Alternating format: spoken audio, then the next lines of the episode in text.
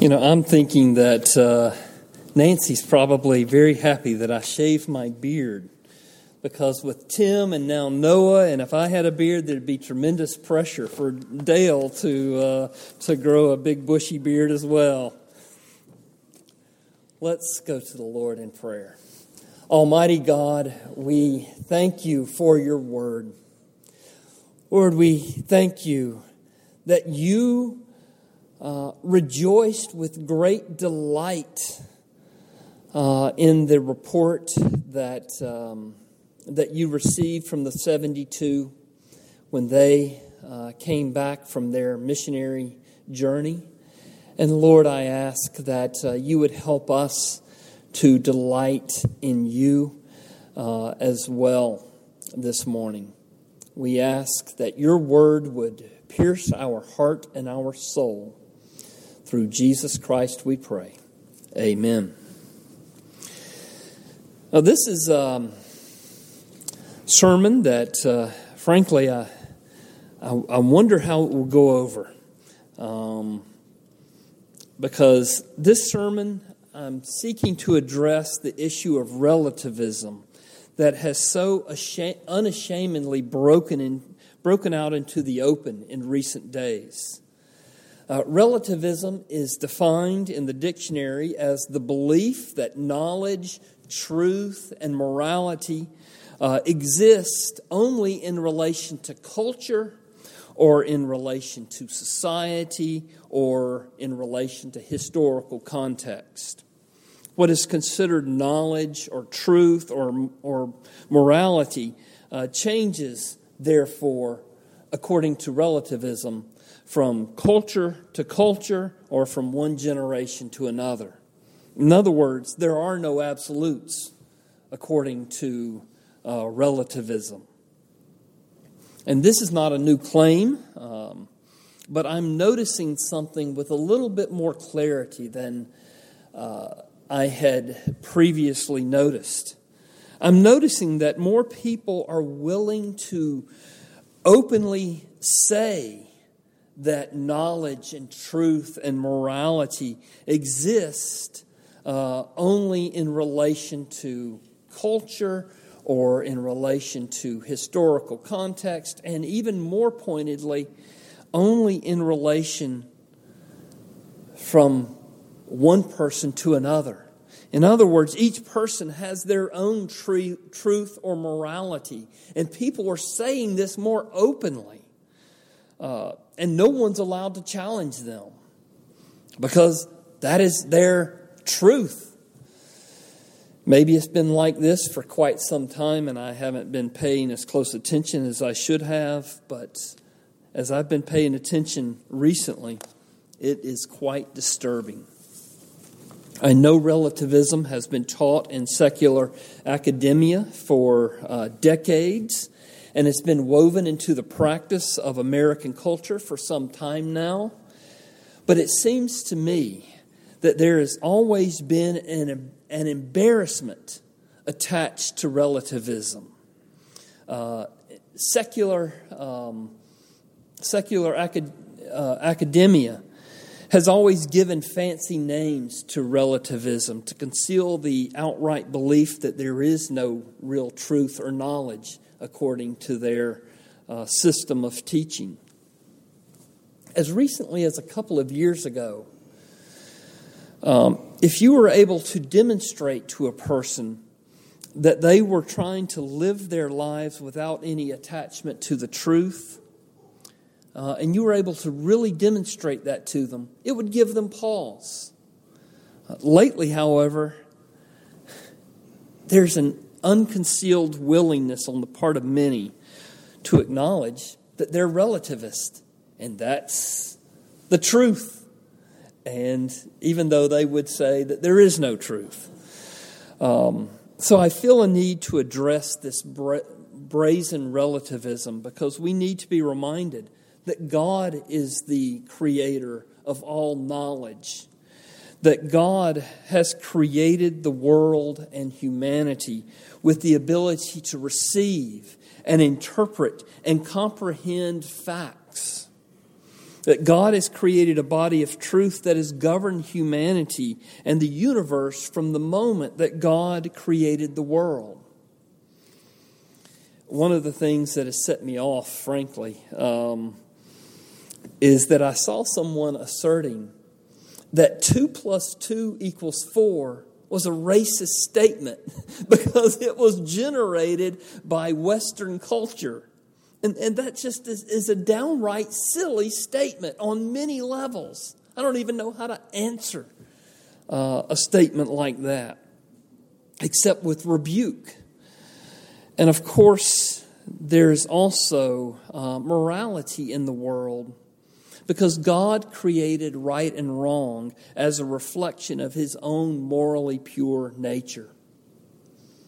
So, uh, as believers, as Christians, we should reject relativism. The world has told the church to go sit in a corner away from the rest of society because we do not base our assertions and our truth claims on science. Faith, we are told, has no place in the discussion of ideas and practical morality. For the most part, sadly, the church has dutifully sat in the corner and, and sulked. Now, there have been those champions for truth who have charged into the fray, but most of them have been destroyed or ignored. So it has been on my mind what is the church to do in the face of this brazen relativism? How should the larger Christian church respond? How should Westminster Presbyterian Church respond? Knowledge and truth and, and morality are not relative. All truth is God's truth. It is the world that is stealing truth from God simply to function from day to day. The church cannot give up the concepts of knowledge, of truth, and of morality. So then, how are we to respond? I feel it's unfair to, to call us to respond to relativism as we are already living in the middle of this COVID uh, 19 pandemic or epidemic, uh, as we are nightly watching mobs attack the police, as we are preparing for a divisive election season, you know, how many more calamities can we endure at once? I know that God was not trying to answer these particular questions in Luke uh, 10, verses 21 through 24. But I'm finding answers to these questions that I'm raising here in our passage. And I think the answers that I'm seeing are legitimate answers. So, how are we to respond to relativism? Well, first of all, I, uh, I believe we are to respond um, by rejoicing in the progress of the gospel. You will remember, uh, going back uh, to verse 17, that uh, there was a there was a mood of joy among Jesus and the disciples. Look at verse 17. The 72 returned with joy, saying, Lord, even the demons are subject to us in your name. And of course, Jesus responded, verse 18, He said to them, I saw Satan fall like lightning from heaven. Behold, I have given you authority to tread on serpents and scorpions over all the power of the enemy, and nothing shall hurt you. There is exaltation and there is joy in, in the camp of disciples as the 72 have returned from their short term mission trip. There's great rejoicing uh, as they recounted uh, with happiness all the people who responded to the preaching of the kingdom of God, as um, they told of how even demons had submitted to them in Jesus' name. And there was so much success, so much joy that Jesus had to remind them don't find all your joy in your success alone. Rather, ground your, your joy in the fact that you belong to God. Verse 20 Nonetheless, Jesus said, do not rejoice in this, that the spirits are subject to you, but rejoice that your names are written in heaven. Jesus says this in verse 20, but he's not being a killjoy, just the opposite. He joined, um, he joined in their joy. Look at verse 21, first verse of our, um, of our passage. In that same hour, he rejoiced in the Holy Spirit and said, I thank you, Father, Lord of heaven and earth, that you have hidden these things from the wise and the understanding and have revealed them to little children. Yes, Father, for such was your gracious will. In that same hour, in other words, during this time of rejoicing, as the 72 are, are recounting with great joy the, um, the success that they had in their ministry as the gospel was going forth, Jesus was rejoicing with them. This word for rejoice is actually, for those of you who uh, know a little Greek, it's not the word you would expect. You know, the word you would expect would be chairo. You know, I rejoice or I have joy. When Paul tells us to rejoice, I say again, rejoice. It's the word chairo. But here in this in, in verse 21, it is an entirely different word altogether. It's the word um, agio, or sorry, I'm leaving out the L's. Agilio. So a different word altogether. Philip Ryken translates it uh, exuberant ecstasy. I think we should translate it thrilled with joy. Jesus is thrilled with joy in the Holy Spirit. So, what is he so happy about? Well, Jesus is thrilled with joy at the salvation of, of, of souls. The 72 disciples preached the kingdom of God, and they cast out many demons in Jesus' name. And so, Jesus, then, in response to their report, is thrilled with joy in the Holy Spirit. It makes Jesus happy in his soul to see people come to receive him as their Savior. When we see, when we see our society uh, groping after senseless relativism, uh, it's discouraging. Instead of making any progress uh, for the gospel, it seems as if uh, the church uh, and the gospel in general here in America is going in full reverse. We were talking about this last night. Um, instead of making any progress for the gospel, it seems as if the world is encroaching on the church faster and faster. So, then what are the future prospects for Christianity? What does the future hold for Westminster Presbyterian Church in the face of wholesale unbelief? It makes Jesus' soul happy to see people come to receive him as their Savior. And that's where we place our hope in the face of such uh, wholesale unbelief. Despite the unbelief, despite the opposition, despite the indifference to the things of God, despite the unashamed relativism, it makes Jesus happy in his soul to see people come to receive him as their Savior. As followers of Jesus Christ, then, what causes him to rejoice must be our cause for rejoicing as well we too must rejoice in the progress of the gospel and see the gospel prosper, even when it's not prospering.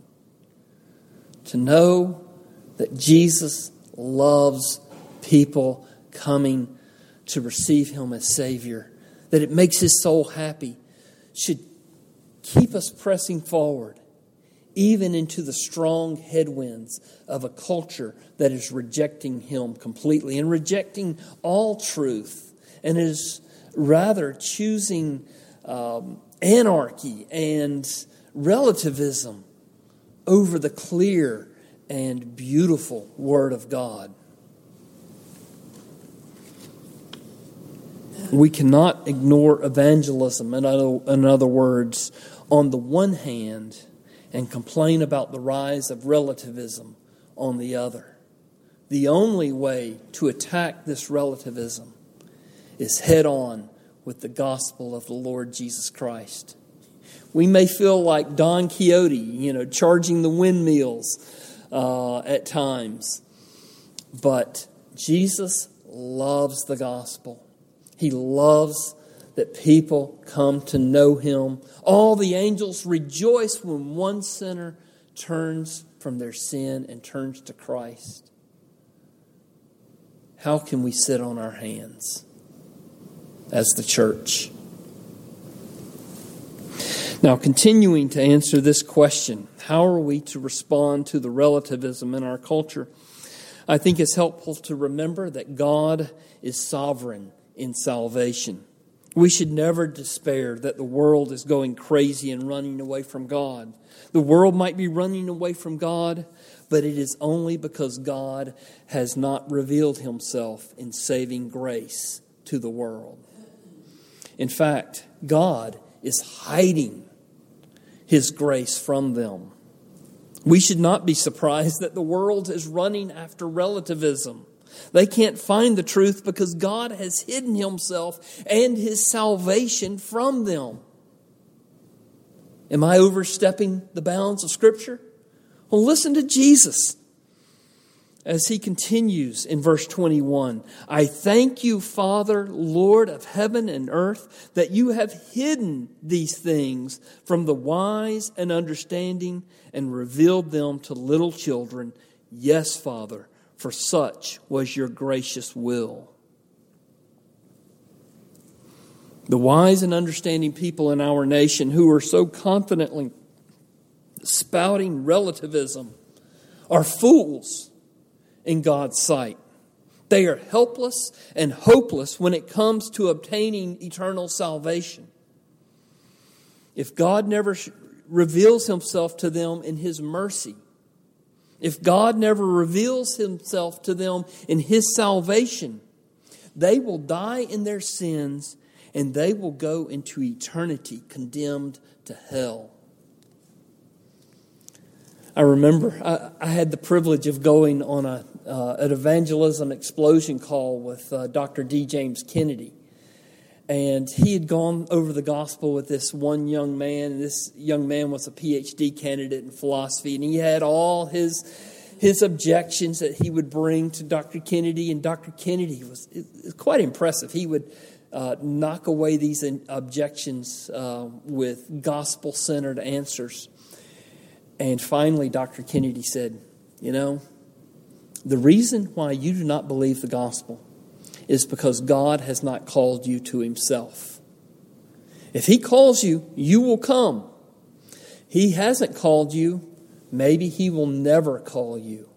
Maybe you are not elected by God. Maybe His favor does not rest upon you and never will, and you will die and go into eternity without God.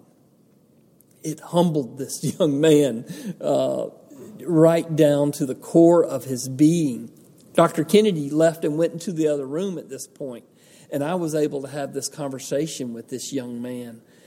Um, far from discouraging him to uh, to come to Christ, it humbled him. It made him like a little infant, so to speak, where he was then open to listen and hear the gospel. We are utterly dependent upon God for salvation. That's why God refers to us as little children here in this passage. Again, verse 20, 21.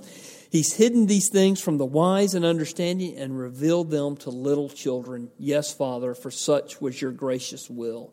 This word little children um, is the word um, nepios. Uh, for it's the word for infant not paidion, as we might think, for, um, for a young child, but, but it's the word for infant. Infants are helpless.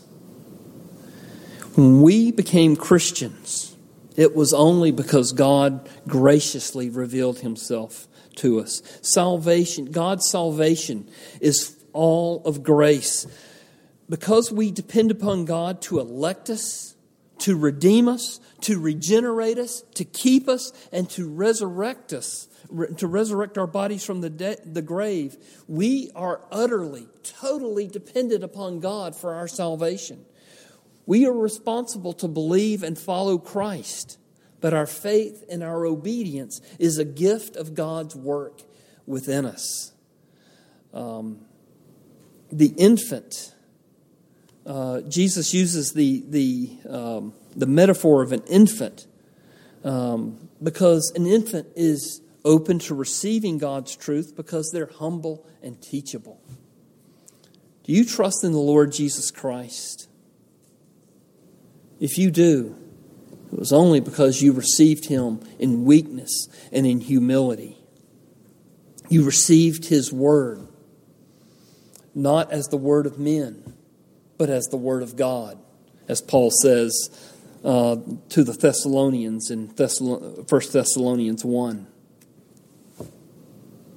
Do you trust in the Lord Jesus Christ? Even though it may be considered, even though it may cause you to be considered uh, culturally offensive or socially weak.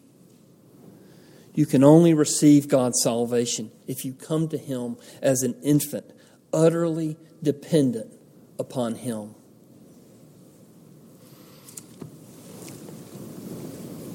I want to. Um, oh, so first of all, we are to rejoice in the progress of the gospel. Secondly, we are to remember that God is, sol- is sovereign in our salvation. And now, thirdly, we are to recognize that revelation comes from the triune God. Verse 22 Jesus is continuing to rejoice, and he's rejoicing as I, in the sovereign will of God. But his rejoicing is extended uh, beyond just the Father, but he includes himself as well.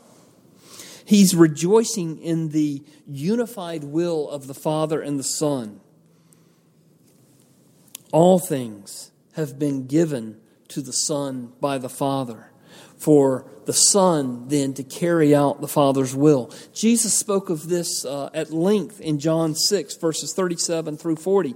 He said, All that the Father gives to me will come to me, and whoever comes to me I will never cast out. For I have come down from heaven not to do my own will, but the will of him who sent me. And this is the will of him who sent me, that I should lose nothing of all that he has given me, but raise it up on the last day. For this is the will of my Father, that everyone who looks to the Son and believes in him should have have eternal life, and I will raise him up on the last day.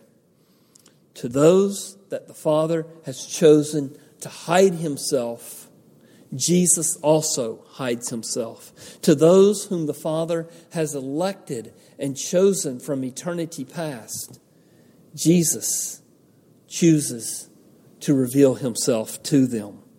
Verse 22 All things have been handed over to me by my Father. And no one knows who the Son is except the Father, or who the Father is except the Son, and anyone to whom the Son chooses to reveal him. Verse 22 is saying that Jesus is the Lord. He is the Lord over salvation. Now let's apply that or extend that thought out to uh, relativism. Apply it to relativism. God is the Lord over knowledge, He's the Lord over truth, He is the Lord over morality. There is no foundation for truth without God. There is no unifying knowledge without God. There is no justice or morality without God. It is not surprising that every secular worldview will collapse into relativism when God is rejected. I want to bring this sermon to a close and I want to make a few applications. First of all, because all truth is God's truth, life does not work for a relativist. To be a relativist, you must steal uh, a truth system from God in order to function. You know, if, if there is no truth, apply that to traffic laws. How long will you live if you decide you're going to um, drive down the wrong side of the, the road?